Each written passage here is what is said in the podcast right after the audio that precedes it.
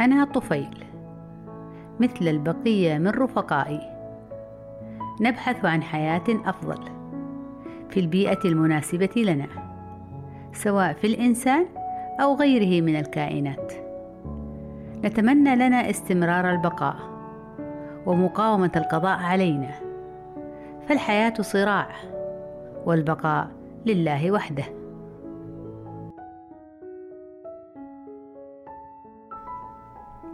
لقد اكتشفت أن هؤلاء البشر لا يطيقون سماع اسمي وينعتوني بأبشع الصفات ويريدون تدميري في كل الأوقات ولا يعلمون أني مخلوق من خلق الله. ميزني سبحانه عن غيري من أفراد قبيلتي بالحجم المجهري والأرجل الماصة والمخلبية وأجزاء فم الثاقب الماصة. كل ذلك كي يناسب حياتي الطفيلية. فأنا أغزو جلد الإنسان وغيره من الحيوانات.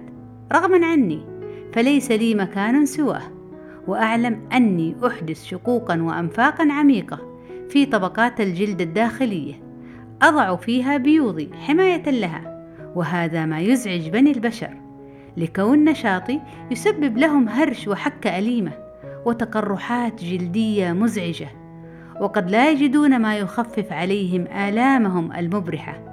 وانزعاجاتهم المتواصلة إلا الصبر على ما أصابهم وأملهم في الخلاص مما يعانون. ولسان حالهم يقول راضيا بقضاء الله لهم الصبر الصبر مفتاح الفرج, مفتاح الفرج.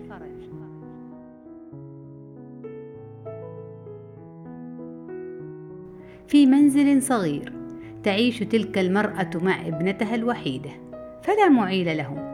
سوى رب العباد يرأف بحالهم بتسخير عباده لهم.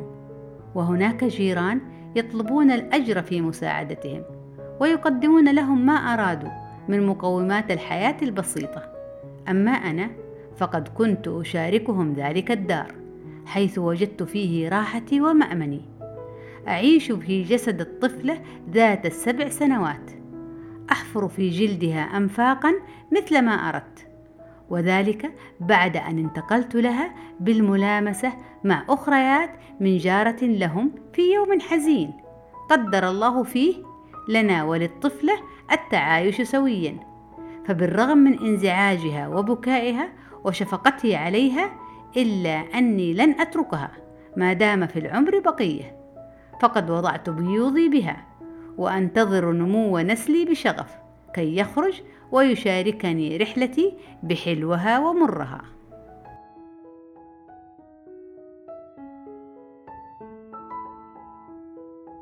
زادت حالة الطفلة سوءا وتدهورا بسبب خدوش الجلد المستمرة الناتجة عن الحكة الشديدة كل ذلك شجع دخول أنواع من البكتيريا والجراثيم لجسد الطفلة المسكينة. ولم تتوانى هذه الميكروبات الضارة من مهاجمة الجسم بضراوة محدثة زيادة الإصابة سوءا وتدهورا وضعف جهازها المناعي وتقهقرا وظهر على جلدها قشورا كثيفة لما أصاب الملايين من خلايا البشرة بالتلف وحياتها بالضجر والقرف ووالدتها لا تملك الحيلة في شفائها مما هي فيه فقط تأمن رأفة من في قلبه رحمة كي ينظر إليها بعين الشفقة ويأخذها إلى طبيب يعرف ما بها ويداوي جروحها.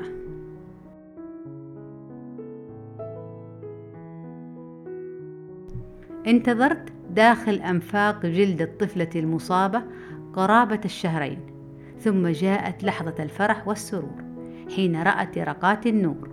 وسرعان ما نمت إلى أطوار بالغة تمارس حياة والديها وتسير على نهجهم بإتقان حيث لا بد لهم بعد ذلك من التزاوج والإنجاب كي تستقيم لهم الحياة وتستطاب رغم ما تعانيه الطفلة من آلام وصعاب. فجلدها متهيج وحالتها لا تسر قريب ولا غريب.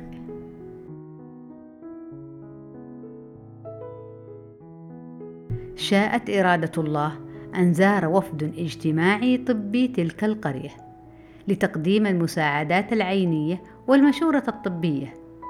عندما رأيتهم من خلال شقوق جلد تلك الطفلة أيقنت أن مصيري وذريتي الهلاك. فهؤلاء مدمرون مهلكون لا يرأفون بنا ولا يرحمون. هم يروننا ضارين بهم مدمرين ونحن على شاكلتهم. نراهم مزعجين لنا في حياتنا. فما لهم ولنا؟ هذه إرادة الله لنا كي نكون هكذا. فلا نملك إلا التسليم والرضا. نعم لقد دنا مني الأجل. عندما دخل طبيب وزميله حجرة الأم وطفلتها. ورأفت قلوبهم لما أصاب الطفلة في جلدها. وما تعانيه من انزعاج في حياتها. لكنهم كانوا حذرين في التعامل معها خوفا من إصابتهم بنا. وهنا توعدتهم بالانتقام. إذا ما هاجمونا اللئام.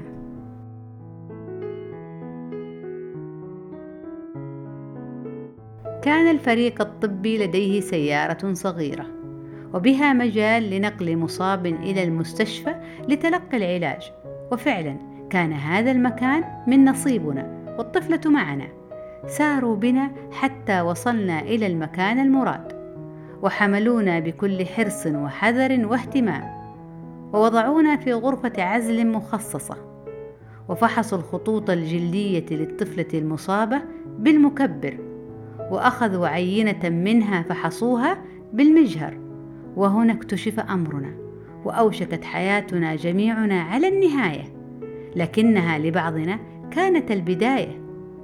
فقد استطاعت بتفوق وحيطة من اختراق جلد الطبيب ورفيقه حين تجاهلا أهمية حماية أنفسهما قبل كل شيء حين كان جزءا بسيطا من ساعد أيديهما مكشوفا وفي الطب والتشخيص يعتبر ذلك غير مألوفا خاصة عند فحص كائنات مجهرية ممرضة مهلكة مدمرة.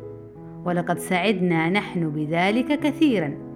فقد تجدد لنا الأمل مرة أخرى. في حياة جديدة أكثر راحة ورفاهية.